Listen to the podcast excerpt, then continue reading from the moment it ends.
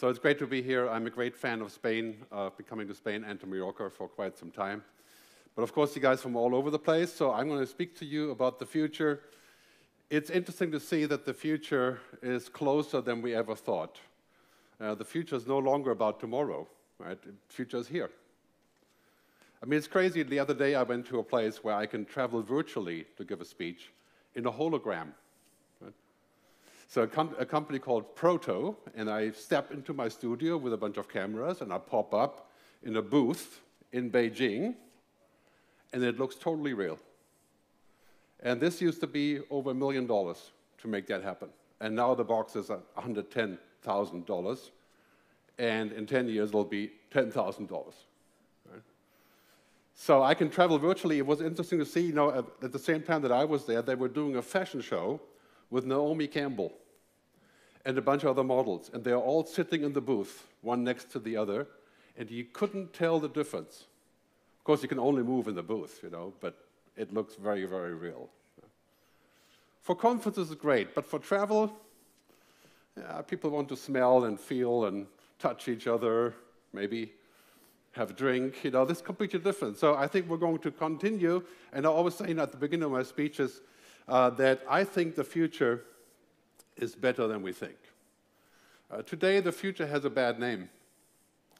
If you ask people between, say, 20 to 40, millennials, Gen Y, 71% in Europe think that the future is going to be worse than the present, that their life is worse than their parents' life. Right? COVID, the war, all the bad stories about the future. If you watch television, any television, whether it's Hulu, Netflix, Bollywood, Nollywood, whatever, right? The future has a bad reputation. Every movie we watch, from Black Mirror to anything else, ends with a story that says the robots will take your work and then they will harvest our bodies for energy. Right? That's the future. But I'm here to tell you different. So I'm going to start with this saying basically what's happening is that we're going warp drive into the future. Remember Star Trek? Well, that was a long time ago, right? But Star Trek was a great movie. The only film, actually, that was positive about the future has been Star Trek, really. Maybe her and those kind of movies. But I always say science fiction is becoming science fact. And that's true in so many places. We have kind of self-driving cars. We don't have flying cars. We can speak to machines. They can speak back to us interesting story. I'll talk, this is the topic of course, my conversation today. But basically what's happening is we have in this world of travel and generally speaking in the world, because two big waves that are changing everything. One is climate change, global warming, and the other one is intelligent machines.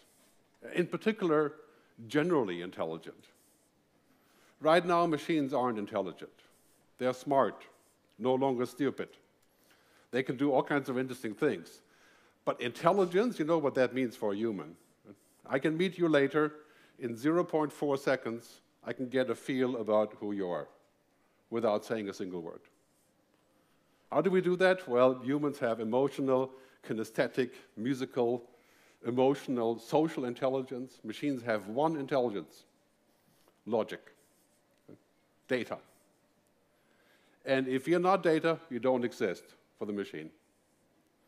That's because humans are multinary. We can see the world in many different ways. We're, we're like an all-sensing organization. We sense everything. So in this succession, there will be many great opportunities. Climate change, in fact, in my view, is something that we are on the way to solving. It's difficult, it's going to cost money, but we have all the tech. Right? We can solve this. The other part, general intelligent machines, we're not solving that. I'll explain in a minute what that means and which way we can possibly go with this. But clearly, a machine that can think, understand the world, look at the world that we have created online, that's basically what's happening with ChatGPT. Using our data to see the world, right? So that machine can, can start to explain the world. But of course, we know this large learning models understand only 3 to 5% of the total world there is. It doesn't understand the real world. I mean, it's a machine, right? How can a machine understand the real world? You know, we know, of course, in the real world, our emotions, experiences, being human matters a lot more than the data. In fact, we buy and consume everything because of our beliefs, our emotions. We don't sit down and calculate, you know, whether that car is going to be environmental responsible and that's the number one decision. Uh, we make lots and lots of other decisions. You've seen the movie Don't Look Up, Leonardo DiCaprio, about climate change, really? So that's something we have to be careful of when we think about machines that can think. It's a bit like this, you know, we don't want to look up and say, okay, these machines could eventually become too powerful, like the asteroid. So I think we have to look up a little bit more there. I'll talk more about that in a minute. But basically what's happening is technology is entering warp drive. So that means there is really no end to the power of technology.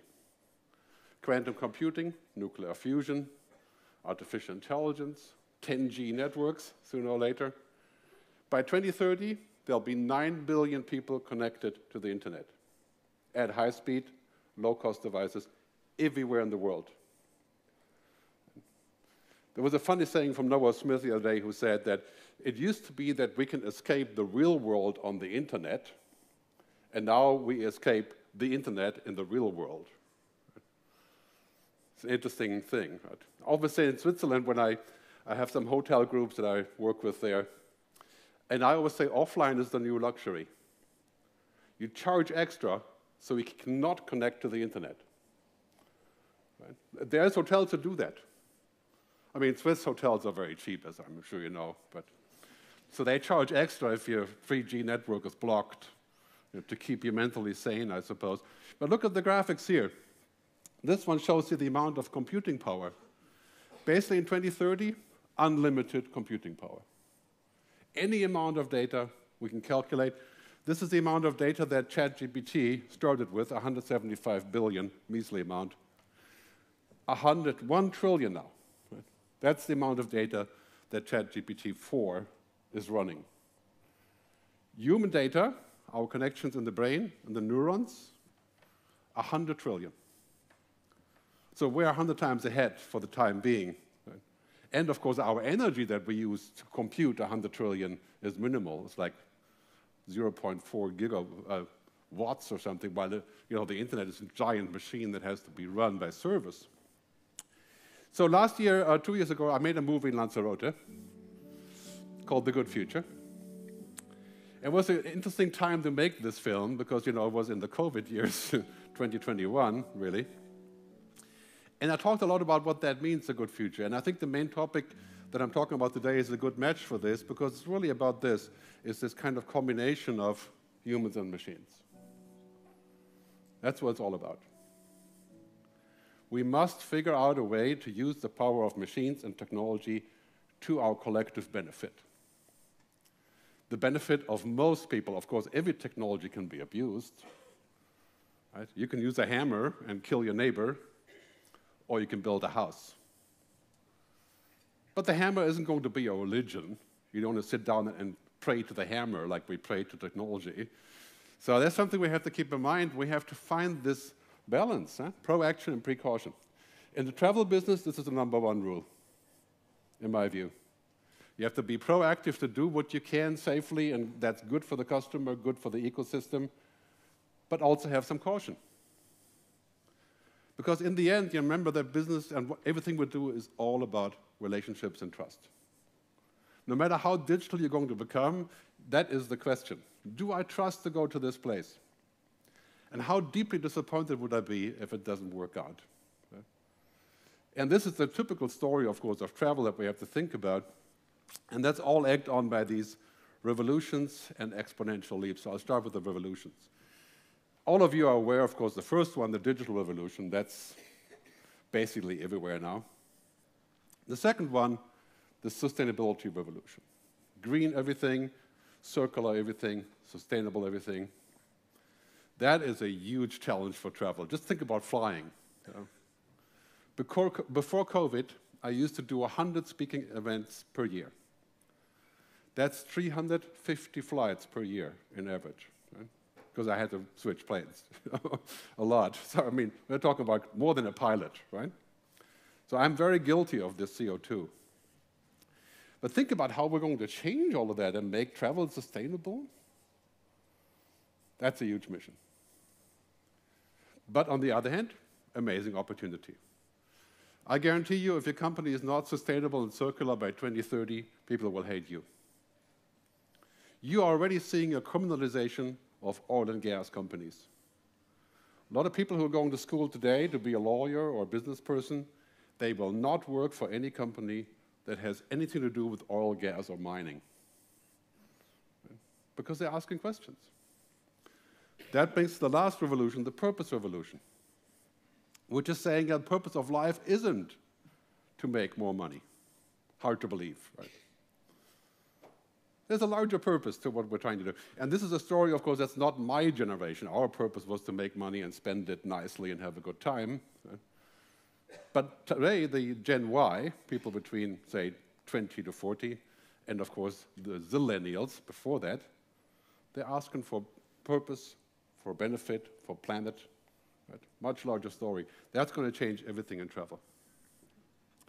So on top of that, we have all this realization that all of a sudden, business as usual is dead or dying. Things that worked, used to work just fine are, have changed. It's like we have a different outlook of life. And that's actually good news, because business as usual would have killed us, or is killing us, in fact. If you see the graphs, you know, we're basically in Western societies, we're all uh, generating more money and revenues, but the planet is declining like this. So in other words, in 20 years, continue on this path, we'll probably have a bit more money, but no way to, spend it because there's no place to be. Not a very interesting logic, you know, if you look at the future. So when we go in this direction, we're basically seeing uh, examples from like climate change technologies. The next 1,000 unicorns, your billion dollar companies, will not be in technology only, they will be in climate technology. Batteries, CO2 sequestration, water, climate change mitigation, battery, the intergrid. I mean, this is all happening right now, this very moment. Many islands around the world, especially in Europe, for example in Greece, are going 100% solar. And we're inventing the next generation nuclear energy, nuclear fusion. That's 10, 15, maybe 20 years away. Mind-boggling. So basically what we see here is that green is the new digital. Write that on your wall. It's not just about digital transformation or using technology, it's about green transformation. It has a lot to do with AI. I'll explain in a second why that is, yeah, because it's a very powerful tool that we're going to use there. So in these technologies, we have four waves, information technology, kind of an old hat, but it's absolutely everywhere. Energy, climate tech technology, for example, sustainable airline fuel and hydrogen and so on. Biotechnology, changing our biology, changing what we are, 3D printing, for example. And finally, AI technology. AI has gotten a huge push, of course, in the last six months. Really, it's, it's sort of like a rebirth of the internet, you could say. Oh, no, AI is not new. We've worked on that for a long time. But all of a sudden has moved into the center stage by an unexpected release from OpenAI. So it's a long story, but basically what we see here is these four coming together, creating a huge push forward that will change our lives in the most fundamental way. For example, we're going to live in the virtual web, the three-dimensional spatial web, in the near future. The metaverse, Mark Zuckerberg's uh, concept of saving themselves. That's not quite here. You know, it sounded interesting for a while, but you know, not even people at Facebook or Meta are using it much at this point. But it's coming. In the future, we'll be able to have a virtual environment to travel in. It will not replace real travel. Uh, it's obviously still virtual. But an interesting angle that we see here erupting. Anyway, with AI, we have the Sputnik moment. Remember the Russians launching the satellite? When they did, uh, it was in 1962, I think. Right. The Americans freaked out. The Russians are going, are going to own space. So they rushed into this and allegedly went to the moon. There's lots of theories about that one. In fact, there was an AI the other day who generated a bunch of pictures about how the moon landing was staged in a Hollywood studio, using an AI for that. But this is where we are at right now. It's like everybody wants to go to the moon now, Microsoft and Google, Baidu, and so on. It's a, it's a really, really important moment. But let me explain ChatGPT with the help of this guy, Marques Brownlee, who says, what really is a ChatGPT? You ask a question, and then the app puts together the most obvious answers. It's about patterns. It's essentially an autocomplete, using the data that it has.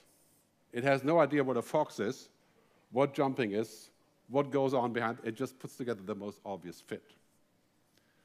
So here you could say basically what we're seeing here is a very, very interesting way of putting together a synthetic product. Synthetic means put together. Artificial, you could say. Sam Altman, the CEO of OpenAI, says, this coming change will center around the most impressive of human capabilities the phenomenal ability to think, create, understand, and reason. Think about that for a second. Do you want a machine to think, create, understand, and reason? You would say, well, a machine that can think and not be stupid, that would be a benefit. Right? Like a really good Google map or an app that can all do all these things like writing a non-disclosure agreement. Yeah? But this, that is the quest for building essentially human-like machines. Right? And he says, we will add a fourth dimension, the AI revolution, to the existing ones. As you can see, I really like the idea of intelligent machines, and they can make me look a lot younger. And uh, that's an app called Lensa. And that's, to me, a great application of what it does. Not the younger part, but the redoing of simple information. And it allows me, for example, to have ideas about what I can do with this. But if I stand here and I would give you a speech based on ChatGPT, you wouldn't think that's completely off, but it would be devoid of meaning.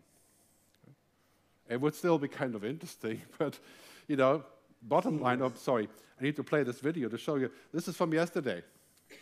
A guy used to be at Apple, was released yesterday at a TED Talk, when he talks about the next interface that's happening with AI, not on screens, but on the body. We like to say that the experience is screenless, seamless, and sensing, allowing you to access the power of compute while remaining present in your surroundings, fixing a balance that's felt out of place for some time now. Imagine this. You've been in meetings all day and you just want a summary of what you've missed. Catch me up.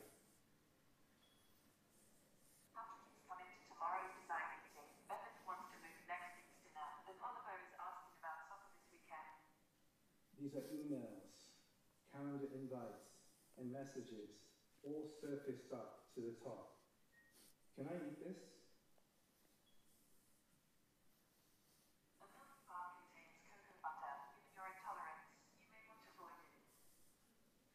So I can't eat these anymore. Um, well, you could watch this on our YouTube, Imran Chaudhri at TEDx showing how this could actually evolve. Right? So in the future, it's not just going to be that we can have this app on our phone, we speak to it on our wristwatch and our, you know, our buttons that we're wearing, any of those things. That could be heaven, or it could be hell. Right? Like this, obviously, Ex Machina was an interesting movie, but this is not what we're talking about here. Right? This would certainly be hell for us. I mean, a super intelligent machine that has a billion, an IQ of a billion, would not be something controllable. It's like, you know, when you go to the forest to go hiking, you step on a, on a thousand ants, you kill all the ants, you wouldn't even know. It's because we're more intelligent than the ants. You know, we, we're basically doing what we want. So a system like this would not work, but these kind of systems, self-driving cars, medicine, telemedicine, right? That's the kind of apps that we want. And the definition of Demis Hassabis about AI is really interesting. He says Basically, it's computer systems that turn information and data into knowledge. That's the inventor of DeepMind, the Google Go machine, and everything around that. So basically what's happening here is that this is a definition that knowledge is being generated. And also the realization is that we have to move beyond the machine knowledge. And we also have to question the machine knowledge. I mean, machine knowledge is a computational, not a digital logic, zeros and ones, binary, yes or no, basically. Can be very useful, but it's not real life. So the real question that I have about this, that Stuart Russell has set forth as well, Stuart Russell is the number one guy who writes all the books about AI. He's at UC Berkeley. He says basically, intelligence means having the power to shape the world in your interest. And so far, we're the most intelligent. We haven't shaped the world that well, but you know, we're still in charge. Do we want another uh, mechanism to be in charge of the world? He also says the biggest problem is misalignment. The problem is not that artificial intelligence would choose to do bad things it would just not get the real mission. That's called misalignment. So you would say, for example, we need to cut down on CO2. And the machine would say, you know, the best way to do that is let's stop all airplane traffic, shut down the system. That's the most logical answer. 100,000 planes crash because of misalignment. These are the kind of things that become thinkable. And the question really is as we're moving into the world of machine learning and deep learning, all the stuff that happens around us, what do we do about this? I think the first step is intelligent assistance. This is what I'm here to tell you today. This is the low-hanging fruit. It's not AI, it's IA. It's machines that do a better job than the previous software. That goes for search, it goes for answering, it goes for booking, it goes for making calls, it go goes for changes, all of those kind of routine things, you know, commodity jobs.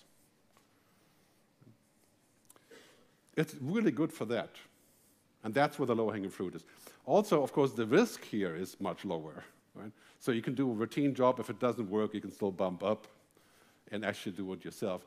The next part, the AI job, this one, it's a bit more risky because we're giving more control to the machine to make decisions, to take the human out of the loop to create a black box. The last one, general intelligence. A machine that is as capable as we are, connected to other machines that are also as capable, that can instantly learn from each other. Like you may be a brilliant businessman, but you can't just talk to your son or your daughter and download the information to them. It's not that simple. Machines do that. One machine learns something, all the machines have learned it. There's a vast difference in that in terms of speed and development. So when we're looking at this, this is the question, will this machine have our good future in mind? As I call it, people, planet, purpose, prosperity.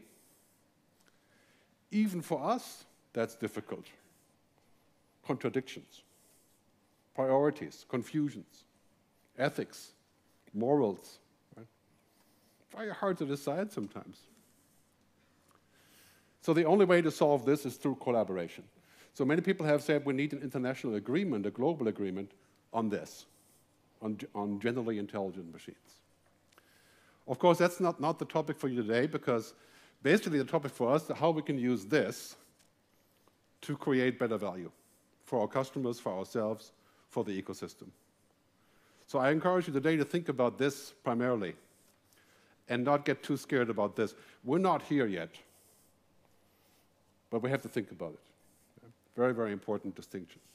So I'll give you some upsides. The upside is that pretty much anything, I call that an upside, pretty much anything that's a routine, machines will learn. Anything. But you'd be surprised how many things aren't really totally a routine. Like I do a lot of routine work, you know, building, accounting, checking, file, file checking, checking the investments, whatever. That's routine work. That we outsource to machines. Like driving a car, for example, looks like a routine, but it turns out it's not quite. It's only partially a routine. Do you see any self-driving cars here? How long is it going to be until we see really self-driving cars? You can go to Palo Alto and drive in a self-driving car with Waymo. But then in Palo Alto, a five-year-old can drive, right? Because the streets are wide and not much is happening, right? So the machine is safe there. Um, so here the World Economic Forum says our jobs are changing. The growing job of course, all the jobs about tech, clearly all of those that you guys are familiar with, and the jobs that are going away or being diminished, bank tellers, service clerks, cashiers, entry clerks, administration, but, uh, you know, commodity jobs. Now, we can safely say that we are not, most of us, in this part of the pyramid. but what about those that are? And we're talking about 21 million people working in call centers. What 19 million of those will be replaced by intelligent machines? What consequences will we have from this? We have things like this. I mean, this is IA, great example, entry. It's an app that allows you to figure out what the entry regulations are in a country, which is a common confusion when you're traveling. You connect it to your plan, and boom, you've got this all figured out, and you can figure out what the next step would be in making that happen. So when we talk about routine, really, really important when we talk about technology, now technology can print houses. That's a routine. Generally, building houses is not routine, but these houses are printed in Austin, Texas, in China. It's a giant machine that prints a 3D house. Here is a machine that unloads a truck. Even though you would wonder why you would want to do that, because this machine will cost, I don't know, 500,000 euros, and it's not safe to operate. so for the time being, the workers are still doing this.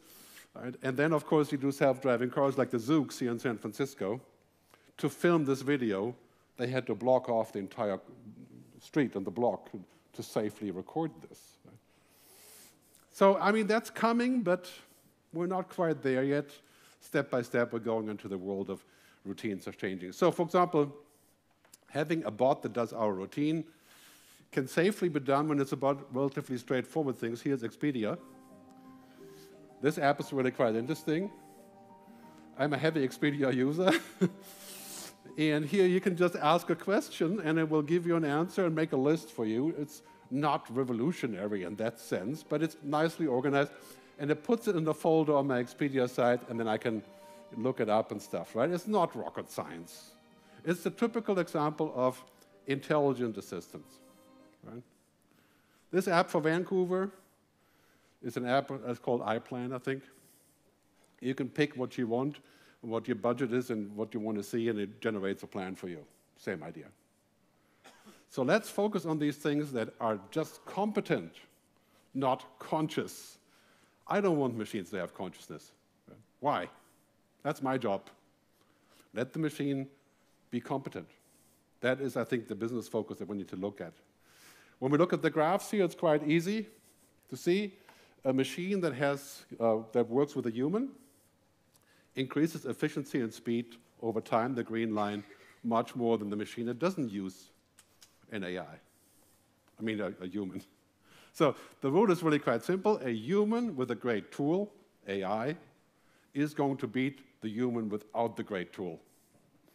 That's not new, but now it's with AI. So that's kind of the answer we're seeing. The problem I see here, really quite simple. Look at this graph. It shows you how much money more efficient we can be using artificial intelligence for paralegals, for example, lawyers, doctors, and so on. The key question is, are companies going to say, we're going to use AI to make things faster and more efficient, and because of that, we can fire the other guys? Or will they generate new jobs? IBM said they're going to outsource 7,000 jobs in the next five years to artificial intelligence. That is not going to work. We said the exact same thing about social media. We can use social media to reduce marketing expenses. Is that true? No.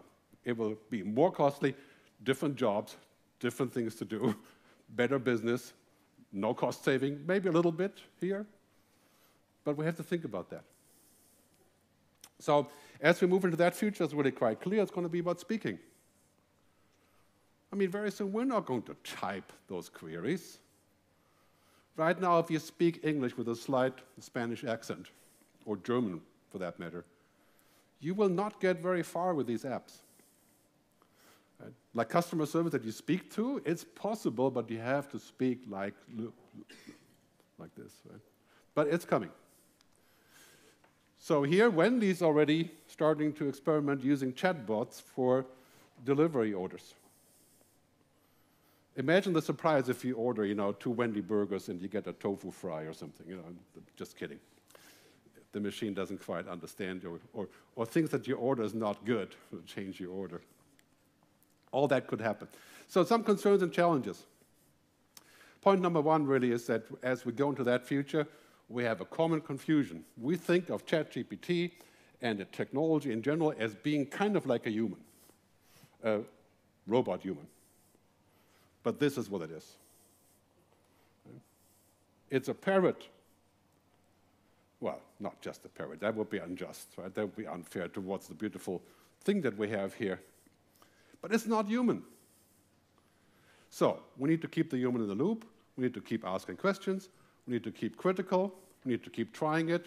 We need to keep checking it. That's our job. Because the reality is that in the end, where is it? Machines don't think. Machines don't understand. Machines don't care.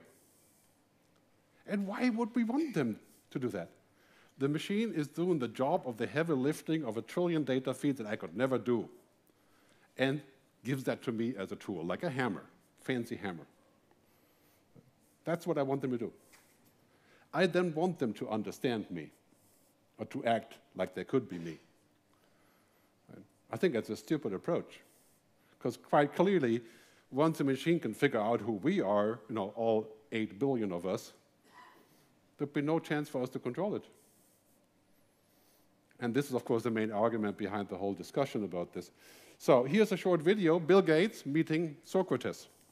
Ah, my dear friend Bill, I see you have brought a device with you today. What purpose does it serve? Greetings, Socrates. This is a laptop, a marvel of modern technology. It harbors an artificial intelligence that can revolutionize heuristic education. Interesting. Imagine a world where students learn at their own pace, guided by a tireless tutor that never errs. Is this the MacBook you often refer to? No, no, no, this is the Surface. You just need to remember that. Surface. Fascinating. But tell me, what is the essence of this artificial intelligence you speak of? It is a machine that can learn and reason, built Wow. upon vast amounts of data and complex algorithms. It imitates human thought processes to provide tailored learning experiences. I sense a shadow over this marvel, a hidden danger lurking within. Uh-huh. What would you expect from Socrates, right? Watch the rest on YouTube. It's a TEDx talk. Uh, actually, you can just Google uh, Bill Gates and, and Socrates and you'll find it. This is the real challenge. Artificial intelligence may be taking a good aim with a digital gun at trust and reality and democracy. Because, you know, how do we know it's true when it's so good? How do you know it's actually me now? I could be a projection. Well, that would be hard today, but projection would probably be more perfect, I guess. But in many ways, you could say that is a big topic. I mean, when you're talking about travel and, and ratings and the truth and you know, the actual rather than the fake, I mean, you know that 75% of Instagram stories about destinations are faked right? in some way or the other. They're still interesting. right? We can still learn something, but yeah, that's an important question. So, of course, you know Mick Jagger. Unfortunately, I can't play the music because, you know, it's a very famous song. And if I play it here, then I couldn't use it anywhere else, you know, copyright and so on. Anybody want to take a guess? Yeah? Start me up. So Mick Jagger was hired by Boston Dynamics to demo the robot that could mimic Mick Jagger. And here's the amazing thing. You know, this is really a great accomplishment for a robot, Boston Dynamics, also on YouTube, of course. But the amazing thing about this video is not the robot, it's Mick Jagger. He's 79 years old. The robot is just, okay, takes a long time to train the robot to do that. But it would be nothing without this. So it gives us a good lesson, right, in the end about AI. Intelligence is not just about data processing. If that was the case, it would be so easy. Right? It's not just about logic. The performance of, say, empathy is not empathy. A robot can perform empathy by copying what you do when you have empathy. But that's not the same thing. A copy of Dalí is not the same than a Dalí, even though it may be perfect. Humans don't think with the brain. Every psychologist can, can tell you that. We think with the body. This is why travel is so needed. If it was just the brain, we can just simulate the brain and travel like that. We save a lot of money and CO2. Humans aren't binary. Real life transcends data. The last one is the most important. Logic alone is not enough. So when you're building solutions for travel, focus on the stuff that can be done with logic and intelligent assistance, but that alone isn't going to save the day. That, that's not the magic wand that we can use to save costs or bring up the margin. It is just a powerful tool. So when we think in this direction, the performance of emotions, consciousness, is not the same as emotions and consciousness. It is a copy, a simulation. So, very interesting to see that the real skills that we want in the future are these the human only skills, the skills that machines can't do.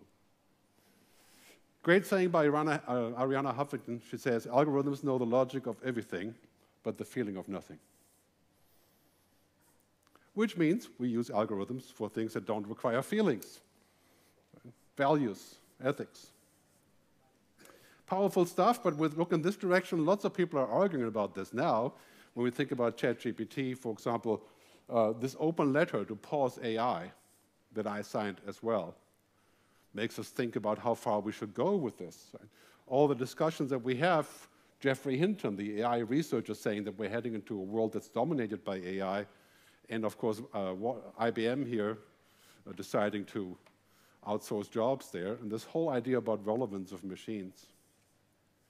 So that brings us to an interesting point. Technology has no ethics. It is a machine. It doesn't care. It doesn't know. It doesn't understand. Technology companies, however, should have ethics because they are run by people for people. Microsoft, for example, in my view, is doing a pretty good job of trying to figure this out. This is a hard job. It's a hard mission. Maybe even mission impossible, I don't know, but it's a hard job right, that we have to figure out. Because in the end, to build the good future requires a lot more than just having great technology. So really, really important point that you can take home about this. So I want to wrap up and saying, what do we do now? As I said earlier, the most important part, let's use intelligent assistance to solve the real the jobs that can be solved by machines.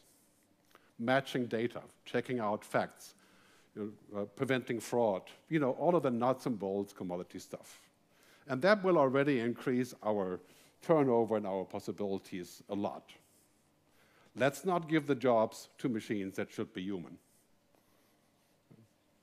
Because that is extremely dangerous, both for the customer as well as for our business, because here's the key question it's no longer about if we can do something. The answer is yes, we can. You can upload your brain to the internet today. In 10 years, 2030, everybody will be able to kind of upload their thinking to the internet. But why? that is the question. The question of humanity isn't if and how, because we're always inventing new stuff. It's about why and who. That's the question we have to ask. So, strive for balance between those two things precaution, proaction. Always ask the right questions. Always focus on achieving this. We have to go beyond this idea of saying, well, now we have this magic tool, we can make more money with less investment and less people, and the next company of the future will have 10 employees and 10 billion turnover. Right? This is utter fantasy and utopia. So we have to think about what that actually means and which way we're going with this. I would like all technology companies to take a technocratic oath. Okay? It says, I hereby pledge to place humanity over technology every time. That would already be a good step. And in your business, you have the pledge to put the customer and the customer's well-being over your bottom line of monetization. That is, of course, the key to actually monetizing, in my view, uh, through a direct connection there. And how do we create the good future? How do we actually get to that point? How do we find the next step? In my book, six years ago, Technology versus Humanity, this is the bottom line of my book. Uh, we should embrace technology, but not become technology. Think about that when you're using AI in your business and which way you're heading. Thank you very much. Muchas gracias. Hasta luego.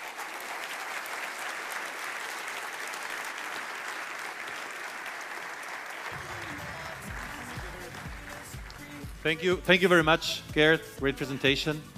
Do you mind if we take uh, two questions uh, that we have? Uh, we will have to keep it a bit short because we're a little bit over time. But uh, look, uh, someone asked, when you combine human nature and the exponential speed of technological, technological development, is it inevitable that we will lose control at some point despite our best intentions? What steps can technology leaders take to ensure a better outcome? It's not, nothing is inevitable. I mean, we invented the nuclear bomb. The film Oppenheimer is coming out, I think, in two weeks or so. It was inevitable that we would use it, and we did. And then we decided if everybody has a bomb, that's going to not play out well, so we came to an agreement. Okay? Artificial intelligence is a lot easier than a nuclear bomb because you don't need plutonium to build AI. So it is possible that we can uh, come to a conclusion. We have to do it before we actually get to the point of control loss. Uh, I think this is the current debate that we have. So today, the key question is how do we lose it without dehumanizing? And how do we use technology for our benefit without falling into the trap of just, you know, building a better mousetrap with technology? That's the key question. In five or 10 years, the question is how do we control a really smart agent that does things that we don't understand. So that's a really a question of collaboration. I think we still can, but it's high time for the debate. Good. Thanks. One more question. Uh, I would just take the next one. As it was talked, we need certain balance. How can we agree work on the interests of all the industry so we still keep the personal and human essence and sense without giving up the tech advantages? Yeah, well, this is not an easy question. It's kind of like, um, you know, when, when you come to the point where you realize you could be doing this and you build the perfect mousetrap for your customer, what's called the flywheel, you know, the Amazon flywheel, for example, right? It's very tempting to do so. But in the end, you get a lot of negative feedback, and then you, you become marginalized, and people don't want to work with you, and you get a bad reputation, and so on and so on. This is kind of what happened to Facebook now, right? So, that in the end you end up with this place where you don't have a lot of options. So it requires a little bit of wisdom to understand what the next move is. You know? I think what we need to do sometimes is just to take a step back and say, what are we actually trying to do with this? Right? Is this good for the customer? Is it good for the world? Is it good for what we're trying to do here? Or is it just a sort of an instant, like a trap for us? Yeah? And sometimes that takes a little bit of understanding that you would say, I'm not doing this uh, just because it could make more money. You know? As we've seen in climate change, we do not want to be in a situation where we do things just because they're instant satisfaction, like allowing us to drive a car. You know, 40 years later, here we are with a huge issue. So we have to be more uh, foreseeing here and really do think about what the best possible way is. Fantastic, Gerd. Sorry, guys, I can't take more answers, uh, more questions because we're running a little bit uh, okay. late. But Gerd, thank you so much for the engaging presentation.